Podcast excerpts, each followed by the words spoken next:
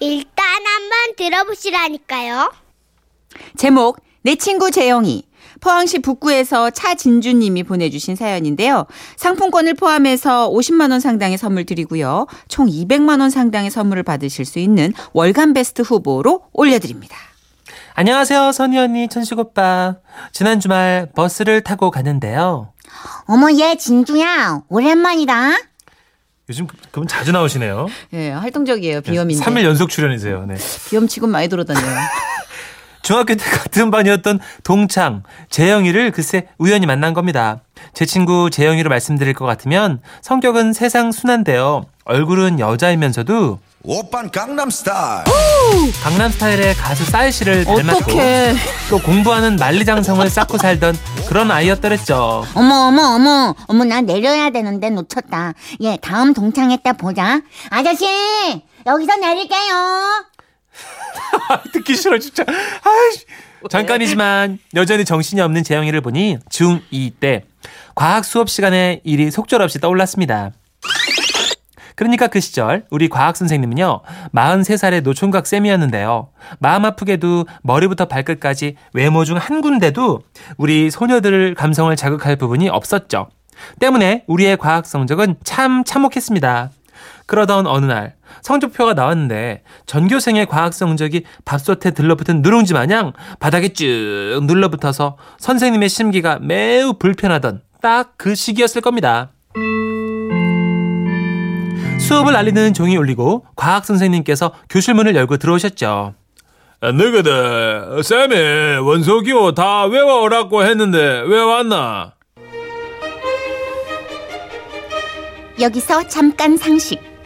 저를 비롯해 중학교 과학 시간이 백만 년 전 일로 느껴지는 여러분을 위해 원소기호에 대해 알려드립니다. 원소기호란 칼륨, 칼슘, 나트륨, 마그네슘, 알루미늄 등등의 원소를 전 세계 사람들이 한눈에 알아볼 수 있도록 알파벳 약자로 나타내는 기호인데요. 예를 들면 칼륨의 원소기호는 K, 나트륨의 원소기호는 엔에이라고 할 수 있겠습니다. 이 원소기호를 다 외워왔냐고 물어보신 거죠. 당연히 다 외웠을리 만무했지만 저희는 단체의 힘을 빌려 한 목소리로 네! 네! 이렇게 대답을 했는데요. 과학쌤께서는 우리가 대답하는 목소리만 들어도 공부를 했을지 안 했을지 스캔이 다 되신다는 듯 눈을 부라리시며 이렇게 말씀하셨습니다. 너희들이 이러고 공부를 열심히 해갖고 왔다는데 쌤이 돼갖고 막 이런 요청을 우여무시하겠노. 오늘은 그냥 넘어가려고 했는데 너희들의 진지한 학습 태도에 쌤이 억수로 감동을 받았어. 어떡해. 오늘 수업 한번 제대로 해보자. 알았나? 오늘 쌤의 아주 무서운 모습을 보게 됐기에. 점점점 교실에는 깊은 침묵이 흘렀습니다. 아, 반장아, H, H 원소기호 뜻이 뭐고? 네, 그것은 수소입니다. 아, 역시 반장은 반장이었습니다. 아, 조용 조용. 자, 인자 반장 옆에 일러라. 그 순간 반장의 짝꿍은 사색이 되고 말았는데요. 쌤께서는 우리를 한 번 더 공포로 몰고 가셨으니. 아, 네 앞에, 그 앞에, 그 옆에 너 일러라. 아, 우리 반 아이들은 지피에스 좌표처럼 단체로다가 반장 짝꿍의 앞에, 앞에, 그 옆에 친구에게 쏠리고 말았죠. 하지만 방심하고 있던 그 친구는 어, 이미 정신줄을 놓아버린 건지 아니면 끝까지 자신이 아니라고 현실 부정했던 건지 꼼짝도 하지 않았습니다. 마니 뭐하고 안 일, 뭐하노 안 일라고? 마타페라, 원소기호, 씨에이 먹고. 아시는 분들은 아시겠지만 원소기호 씨에이는 칼슘의 기호인데요. 숙제를 제대로 안 했으니 아, 그걸 뭐 외우고 있겠습니까? 마 안 듣겠나? 원소기호 씨에이 뭐냐고. 어... 친구 녀석이 머리를 굴리고 있는 게 제 눈에도 보였습니다. 칼슘? 먹고. 니 찍었지? 찍어서 맞춘 게지. 이 자식들 봐라. 오늘 당번 넣고 당번 일러라. 당번이 바들바들 떨면서 일어나니까요. 선생님께서는 또 니가 당번이가. 네. 그 뒤에. 그 옆에. 막 그 옆에 있나라. 아, 교실은 또 한 번 대혼란에 빠지고 말았습니다. 우리 애는 또 단체로 당번 뒤에 옆에 옆에 친구에게로 쏠렸는데요. 원소교 엔 에이 먹고. 나나나나 드륨. 이거들이 하나 공부는 안 하고 잔머리만 굴려갖고 이제 막 찍어다가 마치네. 어? 응.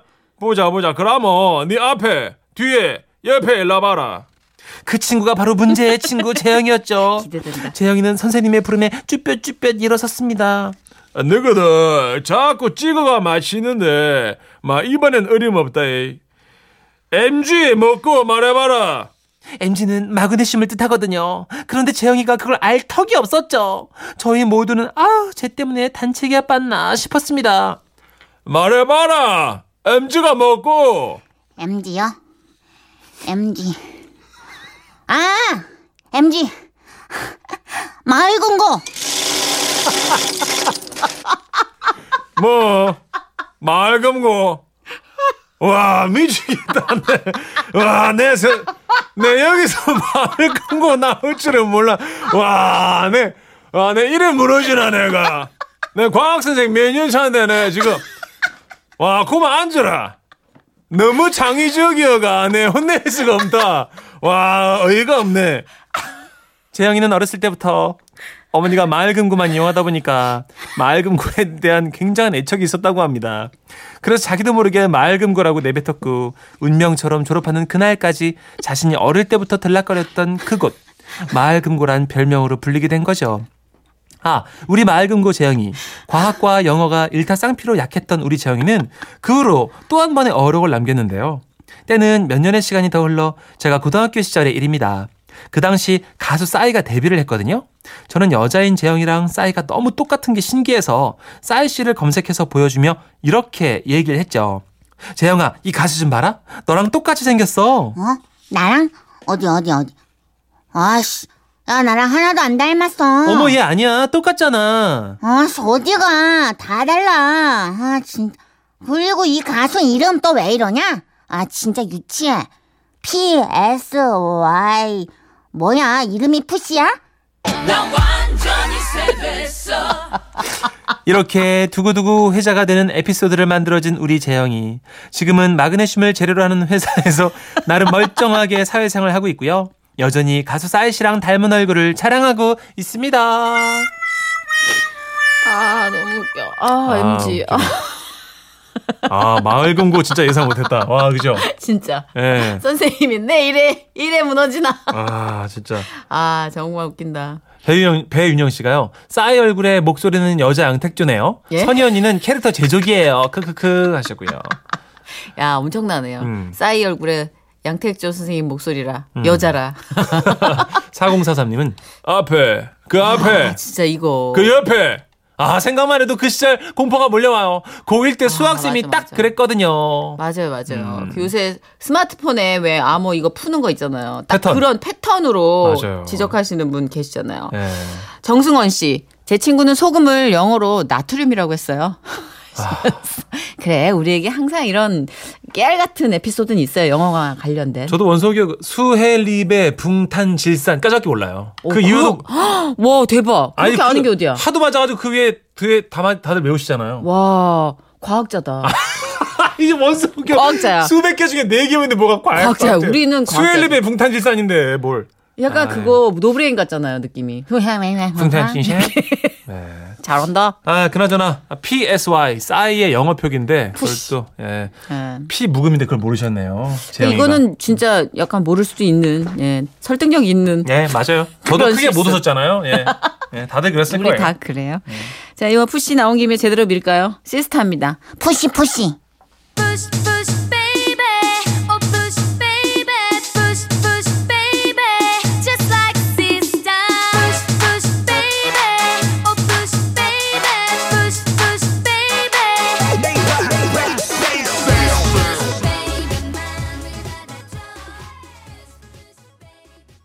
웃음이 묻어나는 편지. 우와, 완전 재밌지.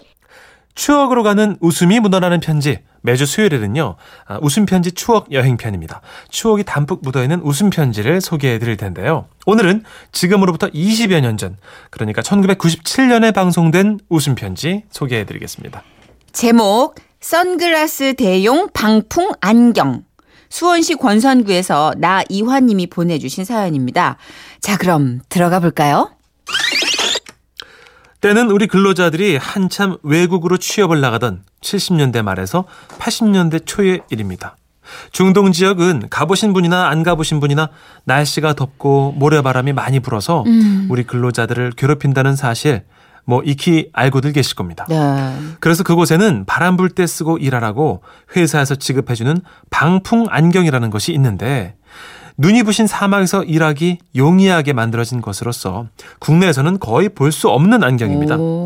특히 용접공들에게 지급되는 안경은요, 사이즈도 아담하고 칼라로 되어 있는 것이 멋모르는 사람들이 있는 곳에서 쓴다면 영락없는 야외용 선글라스 같이 멋지게 보이는 것이었는데요. 사실 좋은 물건을 보고 욕심 안 나는 사람이 어디 있겠습니까? 그때만 해도 가난을 이겨보자고 내 집 장만 좀 해보자고 돈 벌러 간 사람들이고 보면 그 안경이 그래도 물건은 외제품이었으니 음. 욕심을 낼 만도 했죠. 그쵸. 바로 지금부터 제가 하고자 하는 얘기가 이 방풍 안경에 얽힌 사건입니다. 그 당시 내 동료 한 사람이 용접공이었는데 그 친구는 임기를 마치고 귀국하면서 그 방풍 안경 하나 가지고 와서는 집에다 잘 모셔놓고 또 해외 취업을 나가게 됐습니다. 그러니까 그때말로 두탕째였죠. 그리고 그 친구는 무사히 두탕째도 마치고 여러 친구들과 같이 귀국을 하게 된 날 공항에서 사건은 시작이 됩니다. 그 친구의 귀국 소식을 들은 부인은 형편이 처음과는 달리 조금은 나아진 데다가 김포공항도 처음이 아닌, 아닌지라 옷도 폼나는 것으로 차려입고 화장도 신경 써서 했다고 합니다. 그러니까 그 부인은 한껏 멋을 부린다고 부렸는데도 왠지 뭔가 허전한 기분이었답니다. 남편의 동료들도 함께 있을 텐데 뭔가 꿀리고 싶지 않았고 음. 잘 차려입고 나가서 남편의 길을 한번 살려주고 싶었던 그치, 거죠. 그치. 그런데 그때 마침 전에 남편이 가져다 놓은 방풍용 선글라스가 생각이 났더라는 겁니다. 부인은 일단 한번 써보기로 마음을 먹었죠. 아, 음, 야, 완벽하네. 응? 아유, 누가 봐도 막 쌍우님 소리 나오겠어. 응? 예, 맞습니다. 착 달라붙는 느낌이 꽤 그럴듯하게 보였더랍니다. 그래서 부인은 그걸 쓰고서 폼을 있는 대로 다 잡고 공항에 나갔답니다. 사실 모르는 사람이야 그게 선글라스인지 뭐 방풍 안경인지 알아볼 리가 없었으니 부인은 마냥 들뜬 기분으로 남편이 보이기만을 칠구해서 기다리고 있었겠죠. 그런데 이렇듯 설레는 부인과는 달리 동료들과 같이 공항에서 가족 상면을 위해 나오던 친구는 자기 부인이 그 안경을 쓰고 폼 잡고 있는 걸 보고 아연 실색을 한 겁니다. 친구들이 보면 회사 물건인 안경을 훔쳐다 놓은 게 탄로나는 것도 그렇지만 음. 자기 부인이 그 용도도 모르고 보란 듯이 그걸 쓰고 있는 걸 보니 기가 막힐 노릇이었겠죠. 하여튼 이 친구는 창피하고 당황스러운 나머지 자기 부인을 향해 다짜고짜 고함을 쳤답니다. 벗어! 그러나 영문도 모르는 부인. 음? 음? 부인은 어리둥절한 표정만을 지으며 가만히 있더랍니다. 친구는 속이 탔겠죠. 다른 친구들이 보기 전에 빨리 부인이 안경을 벗었으면 좋겠는데 급한 마음만이 앞서서 다시 한번 소리를 내질렀답니다. 아, 빨리 벗어! 빨리 빨리! 하지만 부인은 부인대로 답답했겠죠. 소리까지 치면서 벗으라니 얼마나 당황을 했겠어요. 아니, 아우 이... 사람 많은 데서 왜 이래요? 알겠어요. 집에 가서. 네? 집에 가서 그렇게 할게.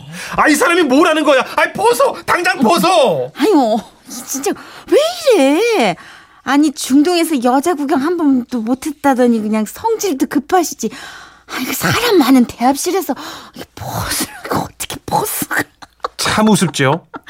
부인은 엉뚱해도, 엉뚱하게도 이런 생각을 하고 있었답니다. 아, 여보, 어떻게 이렇게 사람 많은 데서 벗어? 빨리 집에 가가지고 어? 벗을게요. 아, 뭔 소리 하는 거야? 아, 지금 당장 벗으라고. 어, 아, 벗어. 어, 어, 어, 당신 왜 이렇게 급해요? 아유. 나 이거 계속 읽어야 돼요. 나 이거 나 못 읽겠다. 나 이거 진짜 어떡하지? 여러분, 그 광경을 한번 그려보십시오. 공항에서 일 년도 넘어서 만난 부부가 아, 벗어! 벗으라고! 아이고, 집에서 어, 여, 여기서 어떻게 그래? 지금 집에 가서. 아, 집에 가서 벗지 마! 지금! 지금 벗어! 아이고, 이는 지, 응? 집에 가서. 아이고, 진짜. 진짜. 아니, 정선에서 속삭이지 마세요. 공항이니까. 이러고 있었다니까. 어? 얼마나 우습던지. 그 후 나중에 친구 부인은 그게 선글라스가 아니라 방풍 안경이었다는 걸 알게 됐는데요. 그 뒤로는 부인의 얼굴을 한 번도 볼 수가 없었습니다. 그리고 그때 우리들은 현장에서 일하다가도 종종 그 친구만 오면 이렇게 놀려대곤 했습니다. 에이! 버섯 온다! 버섯! 헤이 미스터 버섯! 아, 하지마! 잘 지냈어 버섯? 아 하지 말라고 좀. 왔어 버섯? 아 헤이! 요 버섯! 에이 진짜! 그래도 이 친구는 신참들만 오면 방풍 안경은 절대 집에 가지고 하지 말라며 그 창피한 사건을 잘도 광고하더라고요. 아마 지금 그 친구가 이걸 듣는다면 감회가 새롭겠죠? 아, 촉이 좋으신 공이사육님. 그 이 사연 버서라카이 아닌겨? 이십 년 전 사연인데. 이걸 듣자마자 아시는 거예요. 와, 이십 년째 듣고 계시다는 아마 거잖아요. 그때는 그 경상도 버전이었나 보죠. 네, 맞아요. 버서라카이 뭐 이러셨나 봐요. 그렇죠. 네. 아이고, 엄마 집에서 벗는다. 버서라카이! 엄마 정말 집에 가. 안 된다고! 이러면서 급하네. 아, 이외에도 많은 분들이 이 사연을 들었던 기억이 난다고 알려오셨습니다. 구십칠 년도에 들었었다고 성민희 씨도. 야, 그 당시 우리나라 아이엠에프였는데 음. 그죠? 그 저희 아이엠에프 그, 속에서도 이런 힘찬 사연이 왔네요. 왔었네요. 저희 아버지도 사우디 이 년, 지라시 이 년 중동 근로자로 아, 가셨었기 네네네. 때문에 이 사연 어. 남 같지 않은데 이런 이야기가 있는지는 좀 처음 알았어요. 어, 진짜 이런 선글라스 안경 이것도 전 처음이에요. 방풍 안경. 그러니까요. 어, 하여튼 아. 삼팔사님이 정선혜 씨 너무 웃기네요. 속삭이면서 하는 게 대박이에요. 쉿, 집에 가서 이거 나쁘지 않은 거죠. 부인도 네. 의견에 적극 동참하고 싶은 의지는 있으나 이목이 있으니까 네, 집에 가서 예, 오해가 깊었습니다. 예, 오늘 예. 더운데 벗읍시다. 예? 아, 오해하지 마세요. 헤드폰 벗으시라고요. 아 예. 집에 가서. 아니 뭘 또 지, 아니 좀 하지 말라고요, 정선혜 씨. 아니 집에 가서 헤드폰 벗는 거죠. 이거 집에 가서 그럼 그러고 운전하시게요? 예. 빨간 음악 감상하고, 예. 그래요. 음악 감상하면서 가려고요. 육공일일 님 감사합니다. 예, 예. 아휴. 아, 재밌다, 진짜. 지금 제가 갈 길을 잃었는데 어디로 가야 됩니까? 지금 제가 지금. 아, 너무 당황스럽네요. 네. 광고로 가요? 그럴까요? 집에 안 가고? 예. 네. 네. 일단 나비의 노래 들으면서 우리가 좀 마음을 추스릴게요. 아, 나비가 또 이런 노래를 불렀네요. 아, 이거 있어요. 근데 이게, 아, 나 집에 안 갈래 이게 아니라 네. 약간, 나 오늘 집에 안 갈래. 약간 이래요. 신문선이에요? 음. 그래요, 알겠습니다. 진짜 똑같아. 그러면 그렇게 신문선 버전 말고 아까 그 쉿 버전으로 좀 해주세요. 나비가 부릅니다. 집에 안 갈래.